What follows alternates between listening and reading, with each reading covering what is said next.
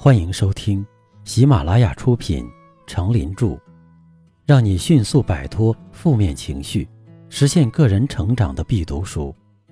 别太纠结，也别太不纠结。播讲，他们叫我刚子。欢迎订阅并分享给你的朋友。第八章，不遗憾，有情有义的活着。第五篇，坚守心中的那份爱。爱情，一个古老而又常青的话题。千百年来，人们歌颂爱情，赞美爱情，却没有一个人说清楚爱情到底是什么。秦牧说：“两情若是长久时，又岂在朝朝暮暮？”元好问说。问世间情为何物，只叫人生死相许。泰戈尔说：“爱是亘古长明的灯塔，他定睛望着风暴，却物不为动。爱，就是充实了生命，正如盛满了酒的酒杯。”李商隐说：“爱情是身无彩凤双飞翼，心有灵犀一点通。”爱的方式和爱的体验，人人不同。到底爱的真谛是什么？每一个来这个世界上走一遭的人们，都被困扰着。还是当代著名填词人林夕写过一首有名的爱情经典歌曲《天下有情人》。爱怎么做，怎么错，怎么看，怎么难。怎么叫人死生相随？爱是一种不能说只能尝的滋味，试过以后不醉不归。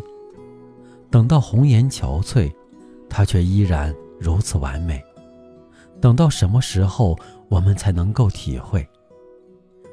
爱是一朵六月天飘下来的雪花，还没结果已经枯萎。爱是一滴擦不干、烧不完的眼泪，还没凝固，已经成灰。等到情丝吐尽，它才出现那一回；等到红尘残碎，它才让人双宿双飞。哇，有谁懂得各种滋味？爱是迷迷糊糊，天地初开的时候，那已经盛放的玫瑰。爱是踏破红尘，望穿秋水，只因为爱过的人不说后悔。爱是一生一世，一次一次的轮回，不管在东南和西北。爱是一段一段、一丝一丝的是非，叫有情人再不能够说再会。这首歌中提到了爱情的体会和滋味。提到了爱情的千难万难，更阐释了爱情的混沌与迷茫。但是，同时这也从另一个角度告诉我们，爱情如此圣洁而高贵，如此美好而神圣。也许，这就是爱情。年轻的我们期盼爱情，期待邂逅爱情，我们要用自己的方式去触摸爱情。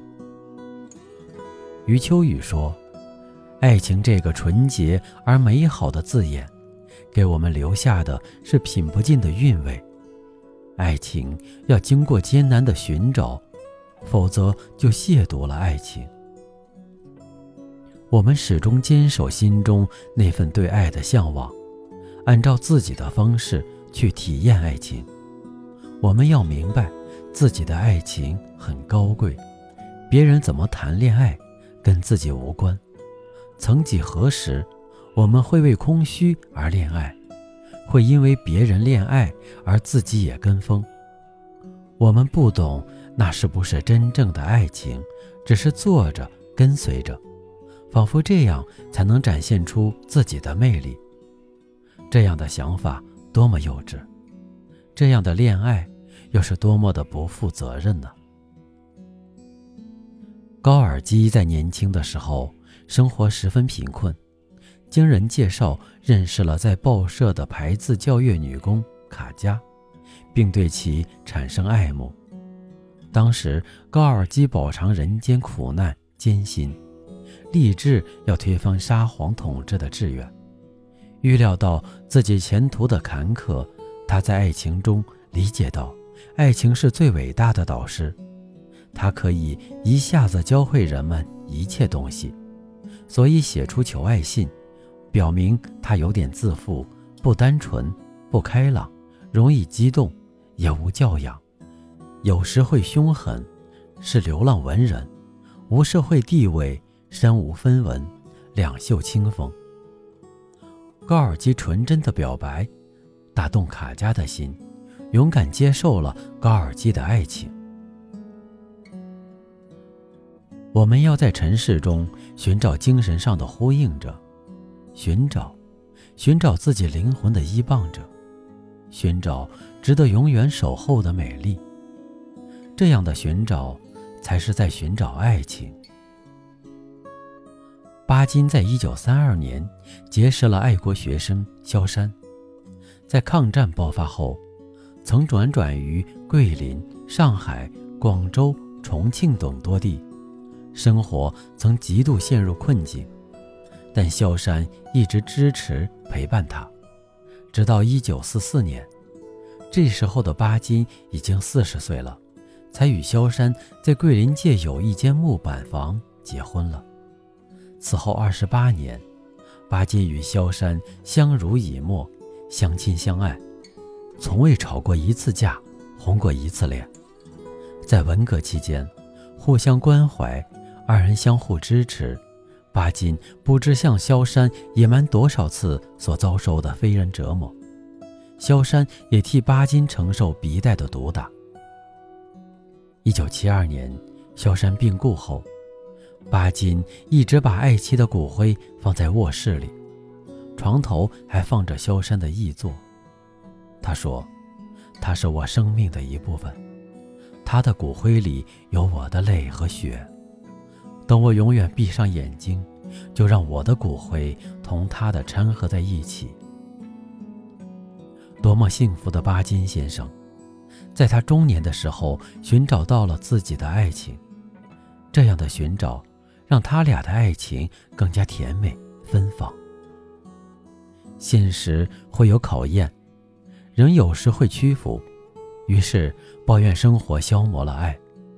生活让人变得不理解、不宽容，让人怨恨。但是我们要明白，人可以掌握生活的方向，无论何时，彼此双方守候着你。爱的宣言让爱情感到了永恒的力量。生活不会消磨爱，相反，生活应当滋养爱，让爱融入人的血液和灵魂中，爱在人心里扎根成长。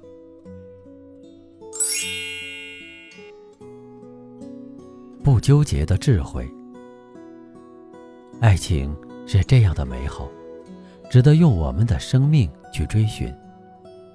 我们在期待中更要行动，懂得寻找，懂得珍惜，不错过爱情，不错过生活中的美好。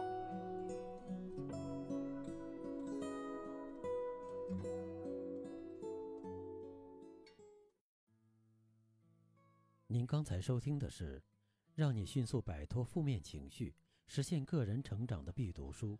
别太纠结，也别太不纠结。由喜马拉雅出品，程林著，播讲。他们叫我刚子。欢迎订阅这个专辑，感谢您的收听。